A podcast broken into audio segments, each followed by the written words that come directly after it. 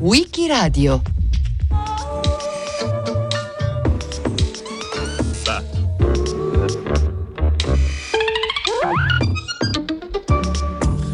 Le 14.34 secondi, una puntata speciale di Vichi Radio, Marcello Anselmo che ve la racconterà, vi accompagnerà in questa puntata speciale per i dieci anni di eh, esistenza della trasmissione, una colonna del palinsesto di Radio 3 che ogni giorno ricorda delle voci di un almanacco della storia nazionale, della storia della società, del costume del paese. Siamo in diretta, ripeto, dalla sala studio dell'Istituto per la storia del risorgimento italiano perché il 24 ottobre 1917 iniziava la battaglia di Caporetto, uno degli eventi eh, spartiacque nella storia del paese che ha segnato non solo le destini e le, l'andamento della Grande Guerra, ma ha segnato anche una sorta di eh, costruzione dell'identità del popolo italiano e della, eh, e della nazione. Lo faremo con um, alcuni ospiti, abbiamo oggi un parterre davvero di eh, grande prestigio, ma prima di portarli a presentare vorrei salutare Carmine Pinto che è il direttore dell'istituto che ci ospita e che ci ha dato anche eh, il, modo, la possibilità di dar vita ad un'ulteriore iniziativa, ovvero sia Radio 3 ha deciso di per provare a uscire fuori dai confini dell'etere, dai confini della rete dove la radio ha il suo luogo eh, principe di esistenza e di riuscire a, inter- a, interagire con quelle istituzioni culturali che tanta linfa danno al discorso scientifico e divulgativo del paese. In particolar modo l'istituto e Radio 3 hanno eh, oggi diciamo, oh, iniziato questa collaborazione stabile della permanenza nella sala studio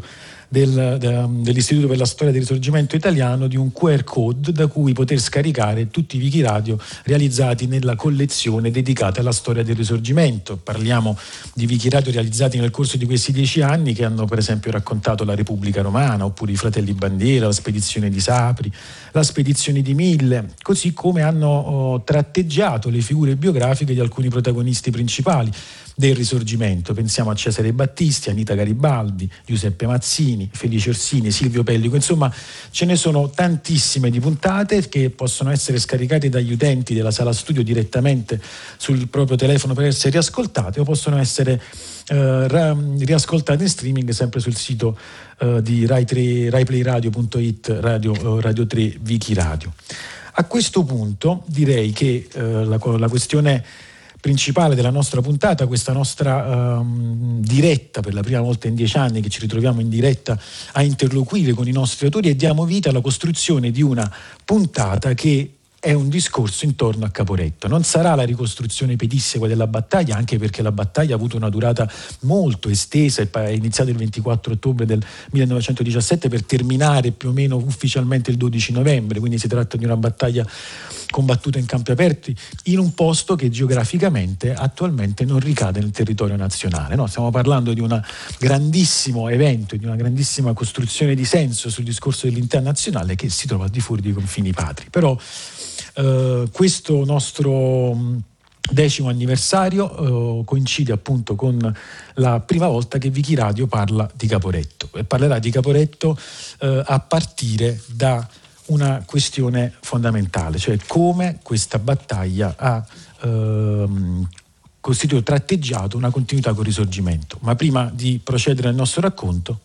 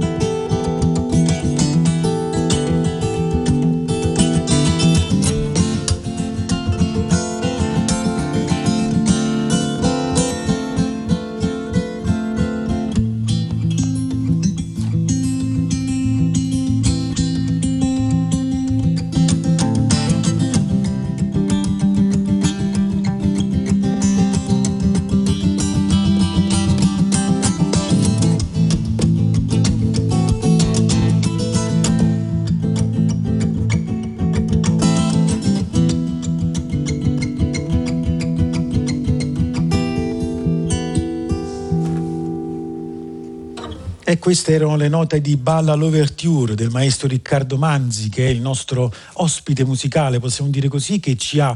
eh, realizzato delle musiche originali ispirati appunto a questa puntata speciale per i dieci anni di Vichi Radio dedicata al discorso intorno a Caporetto. discorso intorno a Caporetto che noi adesso iniziamo con Carmine Pinto, che oltre ad essere il direttore dell'istituto che ci ospita, come abbiamo precedentemente detto, è anche ordinario di storia contemporanea all'Università degli Studi di Salerno. Buon pomeriggio e innanzitutto grazie a Vicky Radio per questa splendida occasione, per tutto quello che fa per la divulgazione e la conoscenza storica nel nostro paese. Un saluto a tutti i nostri uh, ascoltatori a cui possiamo, stiamo qui, ricordiamo oggi una di quelle date che segna in maniera indissolubile, indissolubile la memoria e l'immaginario del nostro paese. Forse in termini negativi, soltanto l'8 settembre ha avuto nella storia, nel ricordo degli italiani, un peso così forte da diventare un luogo della memoria, dell'immaginario e un volto, quasi un colore cupo della nostra storia. Che cos'è Caporetto? Innanzitutto è un passaggio della guerra degli italiani come è stato detto qualche minuto fa, il conflitto iniziò, fu considerato quasi una presecuzione della, della guerra risorgimentale, della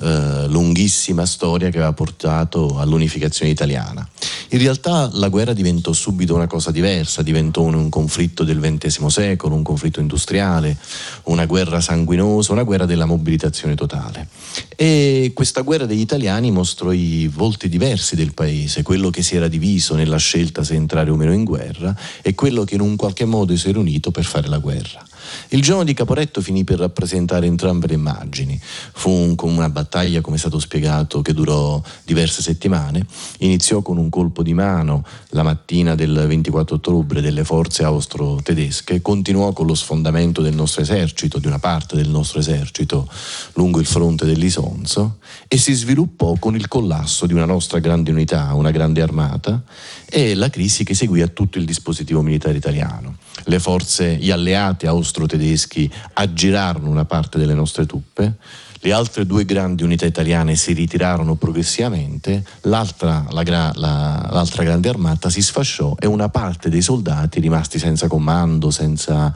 obiettivi, probabilmente senza sapere cosa fare, iniziò a ritirarsi, di fatto determinando il collasso di quel corpo. Questo durò alcuni giorni, ovviamente fu seguito da una crisi profonda del sistema politico italiano che vedeva messa in discussione la capacità del paese di resistere e il modo con cui si era partecipato alla guerra e si fermò quando le forze superstiti, le truppe di rinforzo e una parte del dispositivo militare italiano iniziò ad assestarsi sulla linea del Piave. E così Caporetto diventò il simbolo della disfatta, e cioè del modo con cui un paese che aveva pensato di entrare in guerra vincendo facilmente i propri avversari veniva rapidamente sconfitto.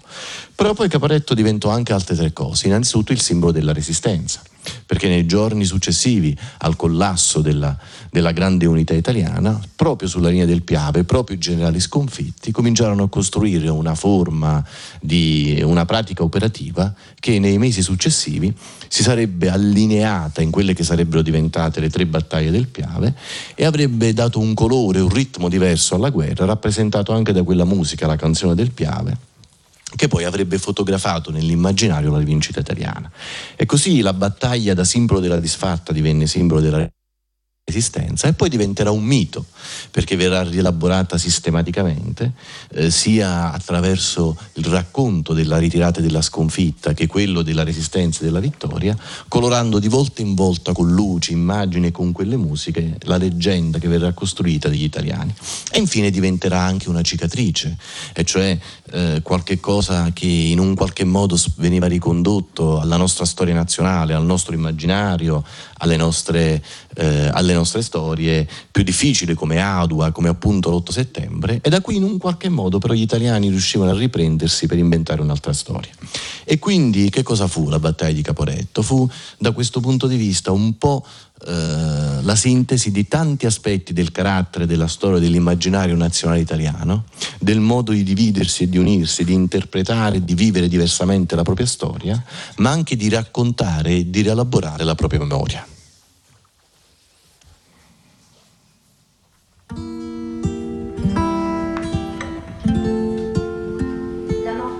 4 novembre 1917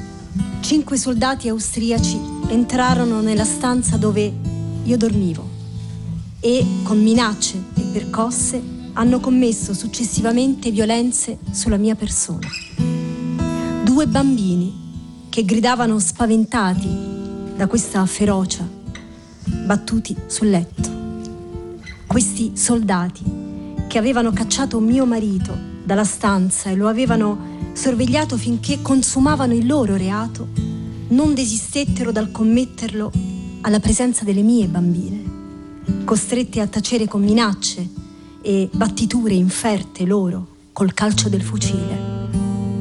Questa disgrazia lasciò per lungo tempo conseguenze sul mio sistema nervoso.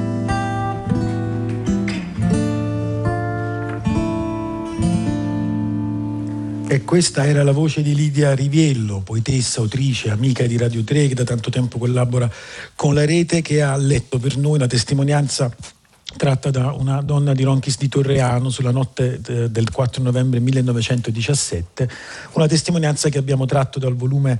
eh, dal saggio di Daniele Ceschini, L'estremo oltraggio, la violenza alle, donne in Friuli e in Veneto durante l'occupazione austro-germanica 1917-1918. In realtà questa testimonianza ci aiuta anche a entrare un po' concretamente nell'immaginario in quegli giorni della, della, ritirata di Caporetto, quando agli oltre 50.000 morti e feriti austro-ungarici, agli oltre 25.000 morti dell'esercito italiano, 265.000 prigionieri del Regio Esercito italiano, furono coinvolte nella battaglia le popolazioni civili, soprattutto della provincia di Belluno, di Vicenza, di Venezia, di Udine, che dalle campagne e dalle città e dai luoghi più urbanizzati si spostarono in direzione d'Occidente, verso il confine italiano,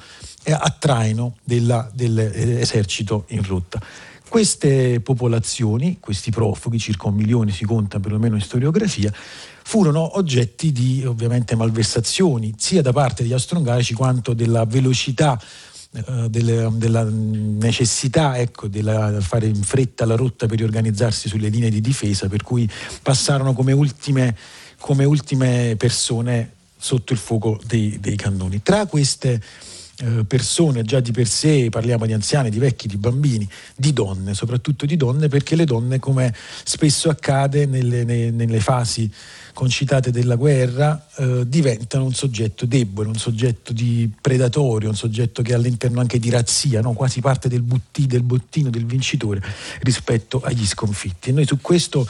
eh, vorremmo proseguire il nostro discorso intorno a Caporetto, puntata speciale per i dieci anni di Vichi Radio che stiamo trasmettendo in diretta dalla sala studio dell'Istituto per la Storia del Risorgimento Italiano, ospitato nel, nel Monumento del Vittoriano a Roma. E adesso vorremmo dare la parola a Simonetta Soldani, un'ordinaria di storia contemporanea a Siena, a Firenze, ma soprattutto una tra le fondatrici della Società delle Storiche Italiane che da moltissimo tempo si occupa del, del tema e soprattutto dell'attenzione alle questioni delle declinazioni di genere all'interno delle letture storiografiche. Simonetta Soldani.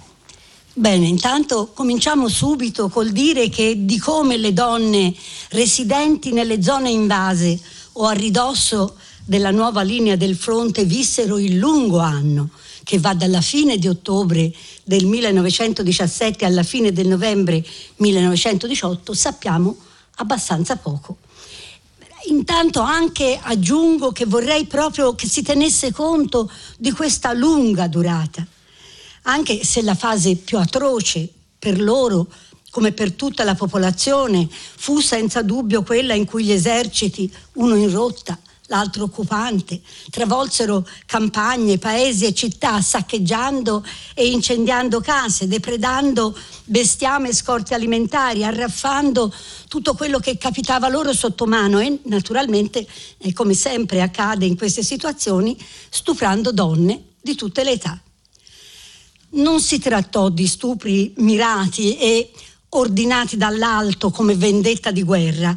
ma di violenze compiute per lo più da gruppi di soldati che entravano di forza o con scuse nelle case, ma non pochi poi di quei crimini furono perpetrati anche nei luoghi di lavoro e perfino negli ospedali. E si prendevano le donne anche davanti, come abbiamo sentito, ai loro figli, a persone del vicinato, a parenti. Violenze che solo in rare occasioni vennero anche in seguito denunciate e di cui sappiamo quasi soltanto attraverso narrazioni mediate da figure e autorità maschili e mirate ad ottenere un sussidio, un risarcimento, un aiuto un dato questo che già di per sé suggerisce una marcata parzialità e sommarietà delle narrazioni e delle informazioni disponibili.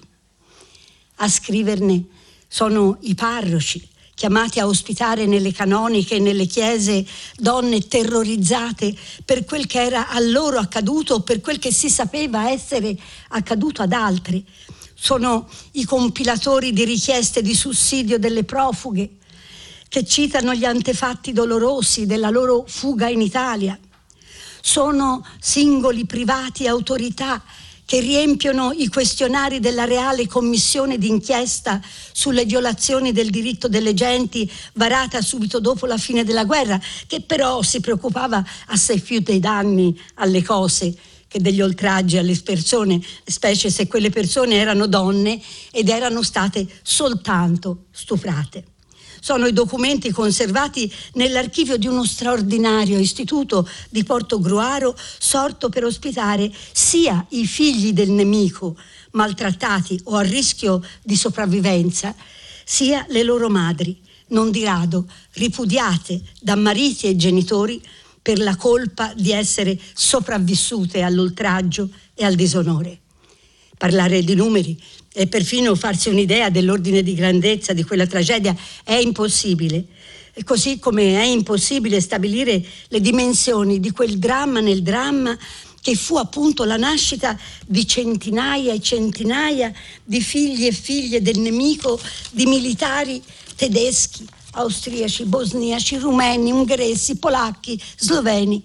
testimonianza vivente di una tragedia percepita come macchia e colpa da nascondere e se possibile da cancellare, abortendo e perfino aiutando il neonato a morire.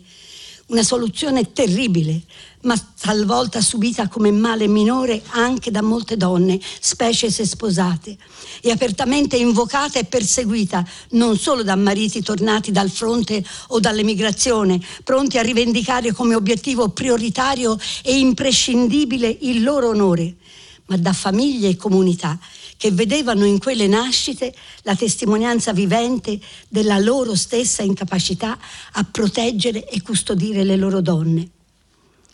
ma anche al di là degli infiniti traumi legati agli stupri, credo che non si dovrebbe mai dimenticare che l'occupazione nemica vuole dire per le donne rimaste sui territori invasi condizioni di vita ancora più dure che per gli uomini, perché esse erano percepite e considerate come soggetti di minor valore, Tutte le fonti ci parlano per loro di fatiche senza fine, di fame disperata, sia che vivessero in città spolpate dalle forze di occupazione, sia che facessero riferimento a paesi privi di qualunque servizio che non fossero quelli di competenza del clero, visto che i primi a fuggire erano state non solo le autorità, ma i commercianti, i possidenti, i benestanti di ogni tipo, vale a dire tutti coloro che avrebbero potuto essere di, di riferimento e di aiuto, quanto a quelle che avevano scelto di fuggire nell'Italia libera, decine e decine di migliaia, quel poco che ne sappiamo lascia intravedere un quadro desolante e desolato di donne che proprio in quanto vestali di un'ardua quotidianità si trovarono a dover fare i conti più spesso degli uomini con una società ostile e rancorosa che non a caso ci ha tramandato di loro quasi soltanto immagini di ozio e indolenza, di sporcizia e di facili costumi, immagini prive di qualunque pietas e lontane le mille miglia dalla retorica sulle consorelle sventurate e amorevolmente soccorse, tanto care alla stampa patriottica, in netto contrasto con una cronaca che sempre più spesso parlava il linguaggio dell'insofferenza e dell'esclusione.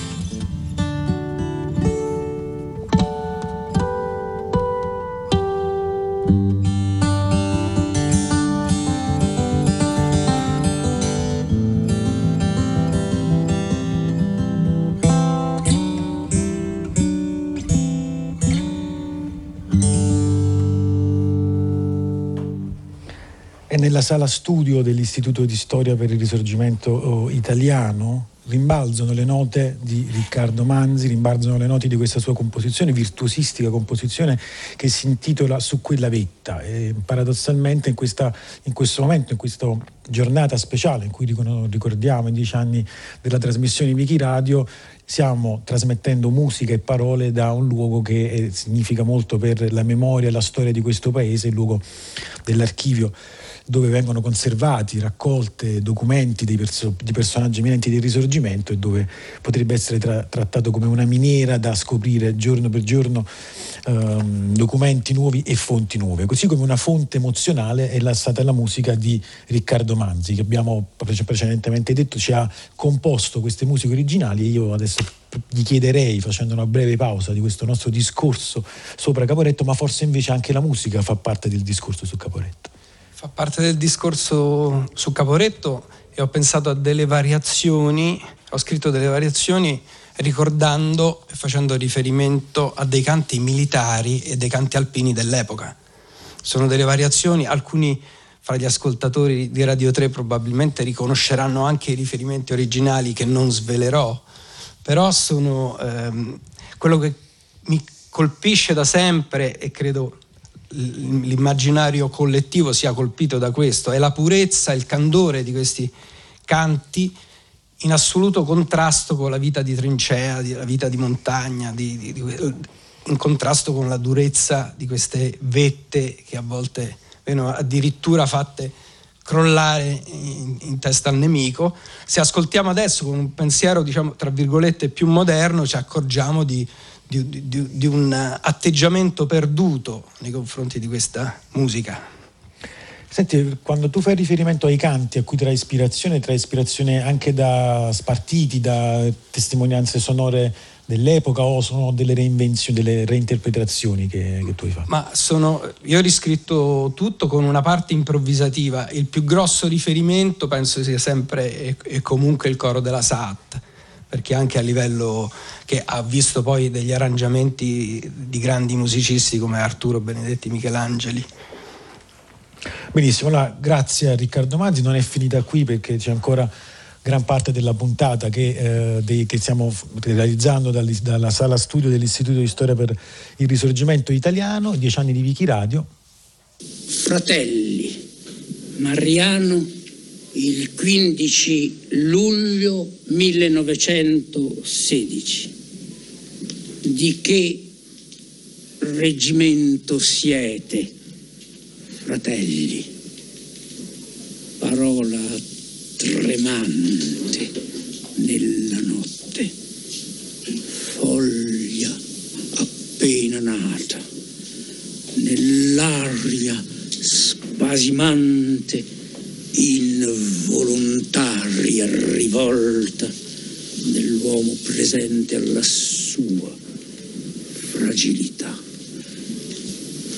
Fratelli. E questa era la voce di Giuseppe Ungaretti che leggeva Fratelli e noi l'abbiamo usato come nostra abitudine dell'utilizzo del repertorio, uno dei tratti distintivi e significativi della trasmissione di cui stiamo anche festeggiando i dieci anni di esistenza con questa puntata speciale, ci accompagna al terzo movimento di questo nostro discorso intorno a Caporetto, terzo movimento che è dedicato al rapporto tra gli intellettuali, i letterati, la letteratura, se vogliamo, con Caporetto e con la Prima Guerra Mondiale. Noi lo abbiamo affidato a Daniela Marcheschi, critica letteraria, accademica, studiosa letteraria, la voce migliore che ci poteva capitare. Grazie. Bene, proprio la lettura di Ungaretti, anche questa lettura così forte, così intensa, con questo accento tanto popolare, ci dice molto di quello che è stata la ferita nella coscienza della letteratura italiana, ma anche europea. Proprio eh, e lì ha ragione Nicola Chiaromonte, perché Nicola Chiaromonte ha notato come la prima grande trauma creato in, in, Europa, quindi anche in Italia, fosse il fatto che la visione internazionalista pacifista del proletariato unito, i fratelli di ogni popolo, dalla Germania all'Italia, alla Francia e così via, si, si fosse in qualche modo frantumata proprio nelle trincee della prima guerra mondiale. E, e, se noi guardiamo la letteratura europea, poi ci focalizzeremo su Caporetto, ci rendiamo benissimo conto di questo, perché pensiamo a Erich Maria Remarque, messo al bando nella Germania hitleriana con quel bellissimo Niente di nuovo sul fronte occidentale, ma io vorrei anche ricordare Barbus con il fuoco, che rappresenta proprio quella ferita nella coscienza francese di fronte a quello che si sperava e si pensava, si proiettava nell'impegno militare quello che poi era risultata effettivamente la guerra, anche per la conduzione degli stati maggiori. Quindi questo sentimento di un taglio netto, di un abisso fra, fra le alti gradi militari e chi poi combatteva nelle trincee, il popolo, i contadini, gli operai, la media e piccola borghesia, che era quella proprio sì, che si combatteva al fronte, è, è stato un, eh, un, evento proprio importante. Ma Barbus è al centro poi del movimento Clarté, che anche qui a Roma, in Italia, ha avuto degli importanti seguaci e poi ha segnato proprio la battaglia pacifista di tante generazioni di intellettuali in tutta Europa, penso alla svedese Karin Boye per esempio. Poi della, e pensiamo però anche giustamente sicuramente al trauma di Caporetto per gli italiani e mh, soprattutto Gadda, il giornale eh, di guerra e di prigionia, il diario taccuino di Caporetto, come vogliamo chiamarlo, in cui Gadda dice che Caporetto è la fine delle fini. Eh, Gadda parla continuamente del fatto che non c'erano i collegamenti e la sorpresa di trovarsi le armate, i soldati austriaci praticamente a ridosso e l'impossibilità di fronteggiare questa sorpresa. Quindi una ferita anche all'interno di, di, un, di un, rappresentante eh, di una borghesia che era stata molto solida, perché Gadda era figlio di un industriale tessile, quindi a, veniva dalla villa di Longone, no? per dire, veniva proprio da, da questa eh, borghesia solida italiana. Ecco, lo shock, il trauma, non è un caso che Gadda abbia tenuto per tanto tempo questo diario eh, nel cassetto, lo abbia affidato, se non ricordo male, a Bonsanti, che l'ha tenuto degli anni dopo la morte per rispettare la volontà di Gadda. Quindi questo per dire cosa veramente è stata la fine delle fine anche per lui, perché questa memoria del trauma della prima guerra mondiale noi lo troviamo in tantissime sue opere e per tutta la durata proprio del suo lavoro di scrittore. Ma eh, che cosa è stata anche la, la, il disprezzo, la distanza fra il, gli stati eh, appunto il, mm, eh, gli stati maggiori e il, il popolo lo vediamo benissimo anche in un addio alle armi, perché una delle memorie più grandi di Caporetto e delle decimazioni ai danni eh, proprio di questi quadri intermedi e dei soldati la dà in un addio alle armi Hemingway. E poi naturalmente non possiamo non ricordare l'altra aspetto di Caporetto. Caporetto visto addirittura come una forma di riscatto, come qualcosa che è del popolo che vuole opporsi alle, a quello che avevano deciso le gerarchie militari e questo lo troviamo nella rivolta dei santi maledetti. Tutto il libro di Lussu, Un anno sull'altopiano, sarà una difesa anche dei militari italiani che si erano ben comportati ed erano stati traditi dalle alte sfere. Fuggivano le donne della Croce Rossa, ma quando l'orda degli insorti, dei pezzenti, dei rifiuti di tutti gli ospedaletti da campo e di tutte le trincee raggiungeva qualche loro camion stracarico di poltrone, di materassi, di gabbie d'uccello e di cappelliere, impossibilitato a proseguire da un guasto o dalla calca dei fuggenti, allora, con un urlio sceno di gioia, i fanti, marci di vino e di fatica, si gettavano su quelle donne, le strappavano dai sedili, le arruffavano, le tastavano, le denudavano, le gettavano a sputi nella calca terribile, tra i soldati, tra i porci, tra i contadini, tra i carri, nella babelica confusione di paure e di egoismi della moltitudine irrotta.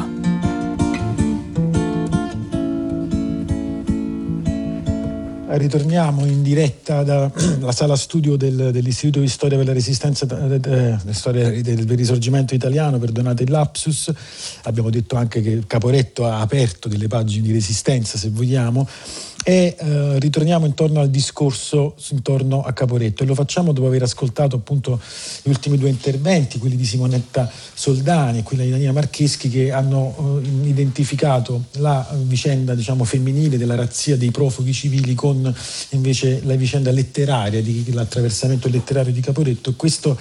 questa lettura che eh, ci ha fatto Marco Ceccotti, musicata da Riccardo Manzi, era tratta appunto dalla Rivolta dei Santi Maledetti, alla parte che firmava con Carlo Zuckert, saggio narrativo che è pubblicato nel 1921, se non sbaglio, con il titolo originale di Viva Caporetto, per l'appunto. E eh, a Viva Caporetto probabilmente è anche quello che hanno detto spesso quando hanno partecipato a delle eh, inaugurazioni di monumenti, di ricordi, di eh, sparsi insomma, per tutto il paese che celebrano Caporetto o forse celebrano la vittoria. Vediamo che cosa si celebra eh, di più rispetto alla prima guerra mondiale. Lo facciamo con Costantino Dorazio, storico dell'arte e funzionario della sovrintendenza capitolina.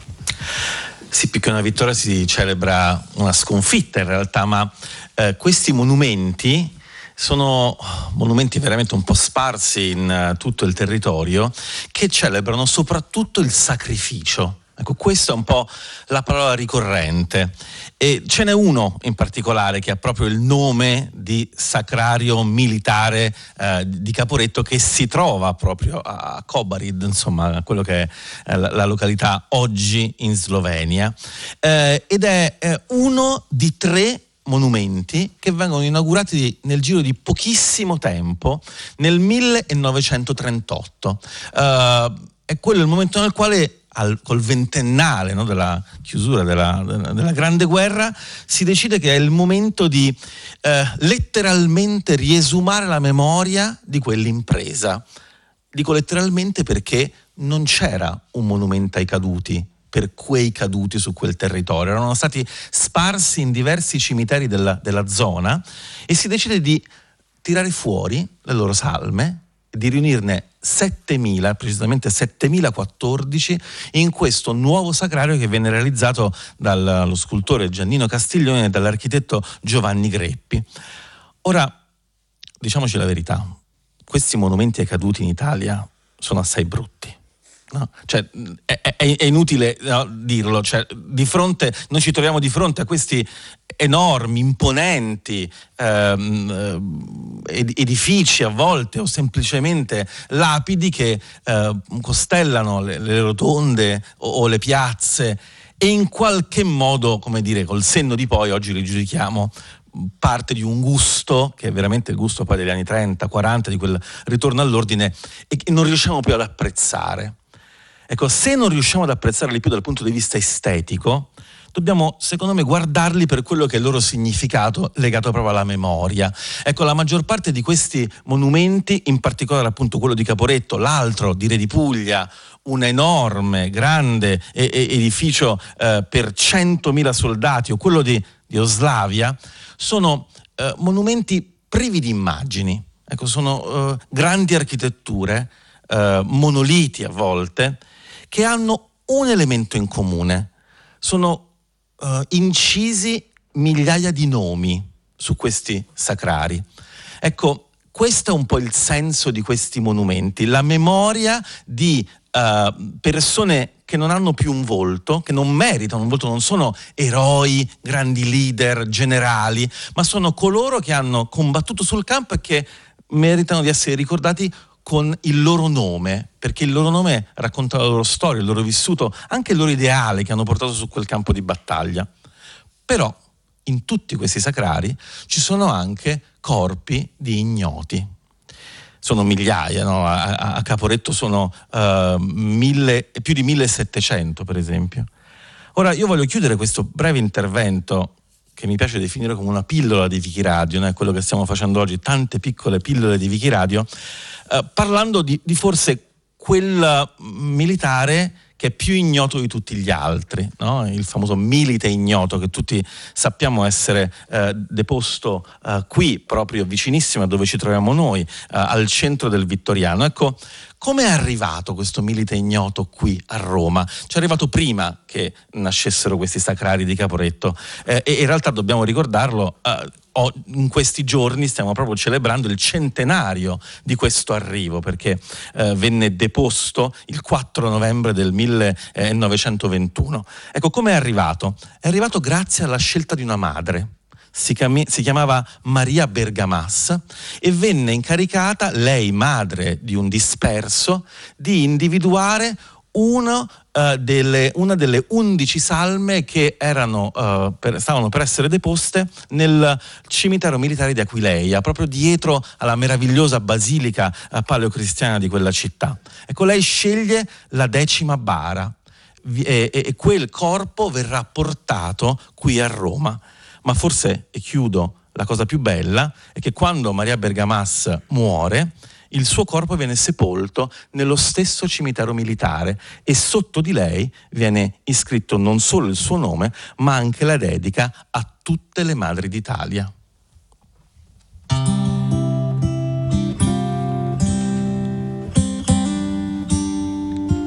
«6 settembre 1917. Tutti i giovani li hanno levati da dove mi trovo e mettono i vecchi padri di famiglia. Ma pazienza, la guerra è diventata un mestiere e non finisce mai più. Ti scrivo mentre cammino per il Carso, dove dobbiamo morire per quei vigliacchi di signori che vogliono la guerra. Se avrò fortuna di far ritorno, il primo che mi si affaccia per dire qualche cosa di questa guerra sarà la sua morte. Fanno imparar loro a fare l'assassino. Con più ne uccidi e più ti danno decorazioni.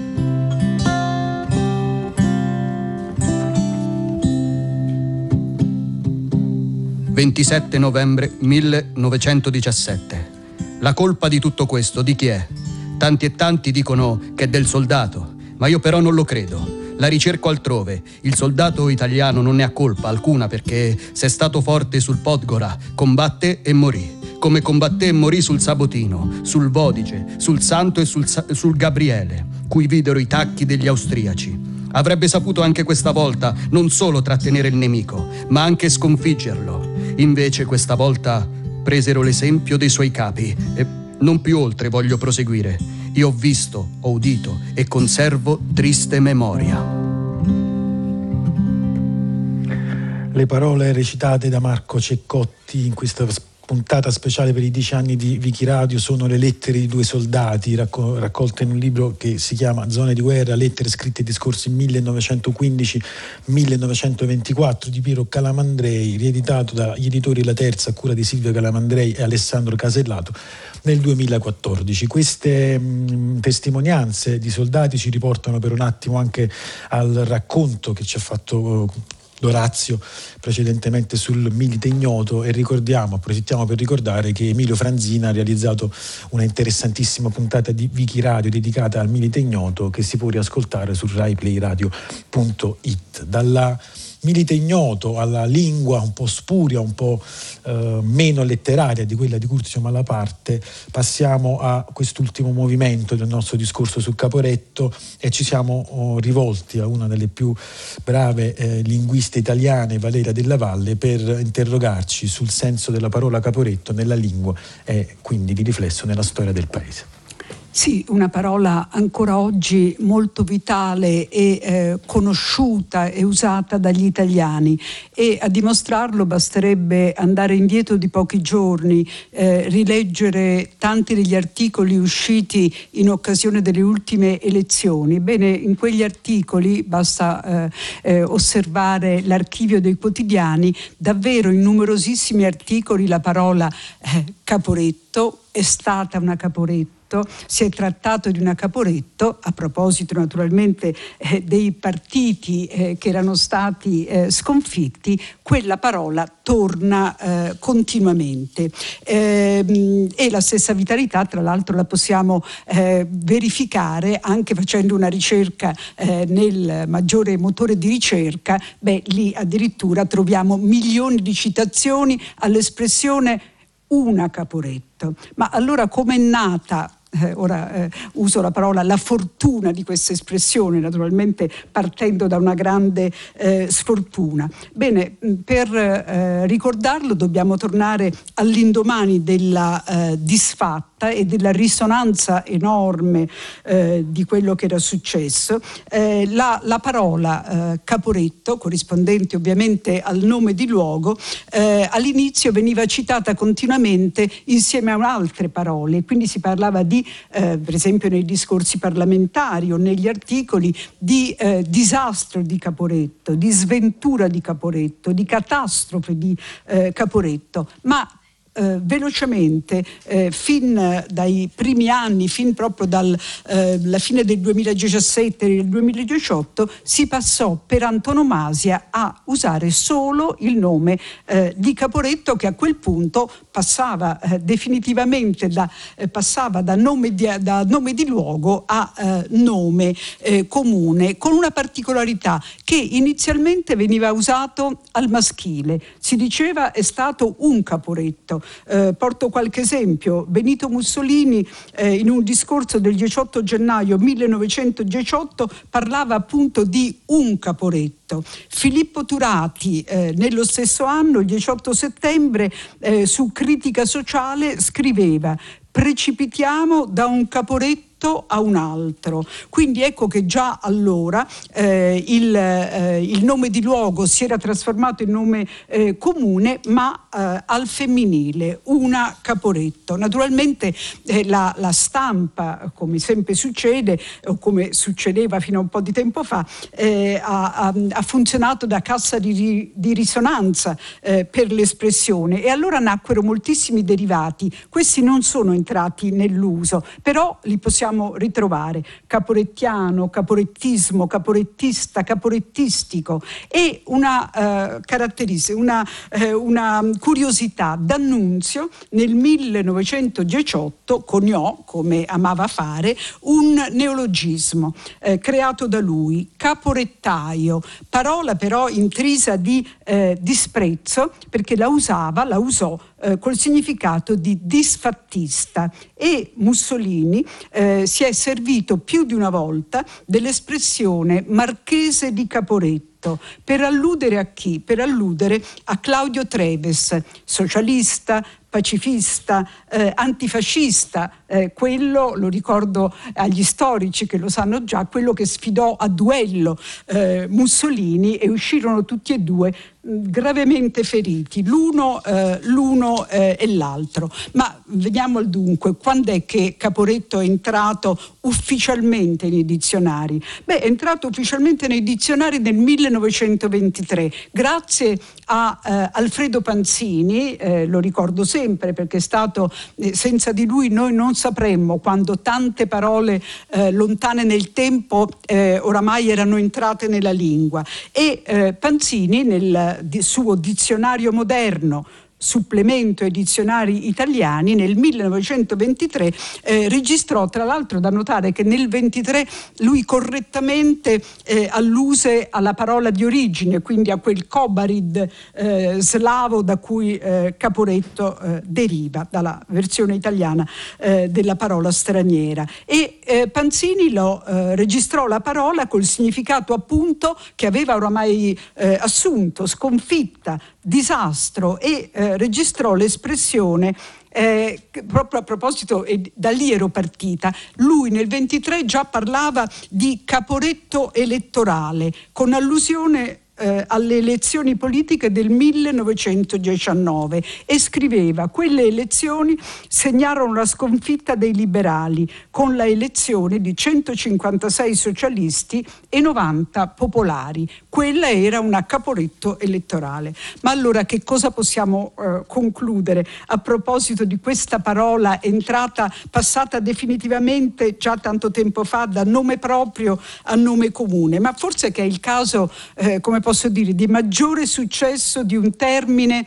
che indica eh, un disastro, perché ce ne sono anche altri nomi di luoghi che evocano eh, disastri, che evocano sconfitte, eh, da Cannes eh, a, eh, alla Baresina, certo nomi molto più lontani, a Waterloo, a Custozza, ma in realtà nessuno di questi ha avuto la forza eh, di rimanere nella lingua e quella, e quella, forza è dovuta proprio a quello che è stato detto oggi. Quella, quel disastro ha rappresentato un trauma, ha rappresentato una ferita. E quel trauma, quella ferita, guarda caso, sono rimaste per sempre anche nella nostra lingua e anche i più giovani, quelli che forse non sanno che cos'è, eh, a cosa corrisponde Caporetto, forse sentendo nominare questa parola andranno a studiare o si faranno raccontare che cos'era successo eh, a Caporetto.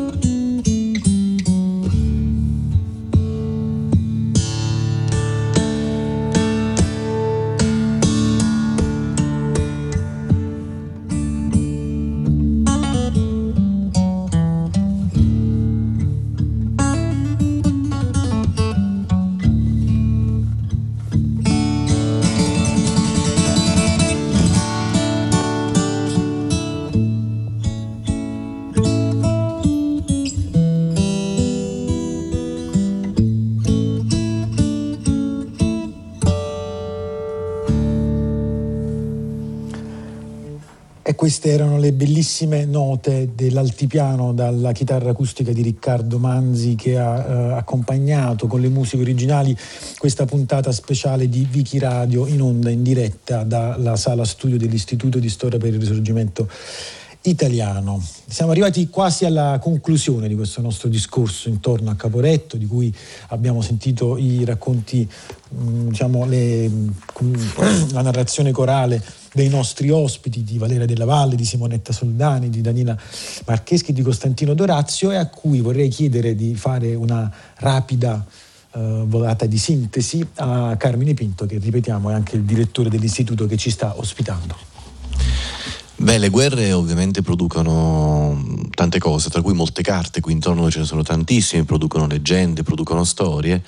e Caporetto, la Grande Guerra, come abbiamo visto, come abbiamo ascoltato, ne ha produtte forse più di quanto possiamo immaginare nella letteratura, nella musica, nell'arte, nel nostro immaginario. Però rappresentano anche pezzi della nostra storia nazionale, da cui a volte finiamo per um, raccoglierne soltanto uh, delle immagini, finiamo forse per deformarle, finiamo per farci condizionare. Di, di Caporetto non è stata ad esempio l'unica disfatta degli alleati durante la Grande Guerra, non è stata neppure l'unica disfatta in generale nel sul fronte occidentale, nel sul fronte orientale. Del resto i nostri alleati sono stati travolti più di una volta nella, mm, nella Francia settentrionale, ma anche i tedeschi sono stati eh, anche gli austriaci. A volte è il peso delle parole che marca gli immaginari e queste parole finiscono per dare un senso, come abbiamo visto, che ne segna anche le coscienze nazionali, però magari ci danno anche la possibilità di guardare le cose da un altro lato. Dopo Caporetto c'è il Piave, c'è un paese che reagisce, come dopo la, l'8 settembre c'è la Resistenza e la Repubblica. Cioè mh, questi pezzi della nostra storia messi al giusto posto, messi forse mh, visti con una distanza un po' più grande dagli stereotipi che marcano l'immaginario, ci rendono il volto di un paese che è innanzitutto una società complessa, una storia dove tante cose, anche nella scelta di entrare in guerra e poi di come uscire nalla guerra, rispo- ha risposto, ha saputo rispondere e ha saputo dare a volte i volti cupi che abbiamo ascoltato di chi abbandonava i soldati, ma anche di chi, di chi combatteva, di chi riteneva giusto difendere quella che era la sua idea o semplicemente il suo pezzo di terra o più probabilmente chi stava al suo fianco. E come è successo in tante eh, occasioni del nostro, della nostra storia, come sta succedendo anche oggi, poi fi- finisce come in ogni grande frattura per mostrare il volto migliore, cioè quello di un paese che ha anche la capacità di rialzarsi sempre, di avere degli occhi, un sorriso, uh, un volto diverso da quello della tristezza e della sconfitta. Allora, grazie a Carmine Pinto per questa sintetica eh, conclusione del discorso intorno oh, a Caporetto. E ci avviamo lentamente diciamo, a conclusione di questa nostra puntata speciale in cui appunto è doveroso ringraziare i nostri narratori che sono stati Carmine Pinto per l'appunto, Daniela Marcheschi, Simonetta Soldani, Valeria Della Valle e Costantino Dorazio. Cogliamo l'occasione per ringraziare anche il vicepresidente dell'istituto che ci ospita, Marco Pizzo, che prima ci ha fatto, tra l'altro ci ha messo a conoscenza della, appunto, delle pietre preziose che vengono raccolte, che vengono conservate in questo archivio, in questa biblioteca. Adesso vorrei passare Uh, la parola a Loredana Rotundo, la curatrice di Vichi Radio, che in questa uh, decennale della trasmissione ha alcune cose da dirci. Ecco, brevemente volevo solo ricordare eh, che Wikiradio appunto mh, mm, nasce comunque dieci anni fa da un'idea di Marino Sinibaldi, la cura era allora di Federica Barozzi, c'era una redazione totalmente diversa, voglio ricordare comunque i nomi, Giancarlo Mancini, Clementina Palladini, la collaborazione di Lorenzo Pavolini però diciamo, tengo molto a ringraziare tanti, tantissimi collaboratori, esperti, storici, critici eh, che in, tutti questi anni hanno contribuito a creare ad arricchire questa enciclopedia, questa nostra enciclopedia che insomma, è di circa 2500 voci. Mh,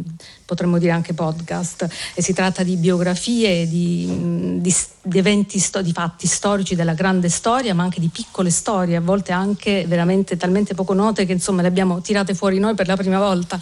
E, ehm, e quindi ecco, ricordo anche che questi podcast si possono appunto ascoltare, riascoltare, scaricare dalla, dal sito di Radio 3 su raiplayradio.it c'è anche una raccolta, giusto per raccordarci insomma, col discorso di oggi qui eh, nell'Istituto per la Storia del Risorgimento Italiano,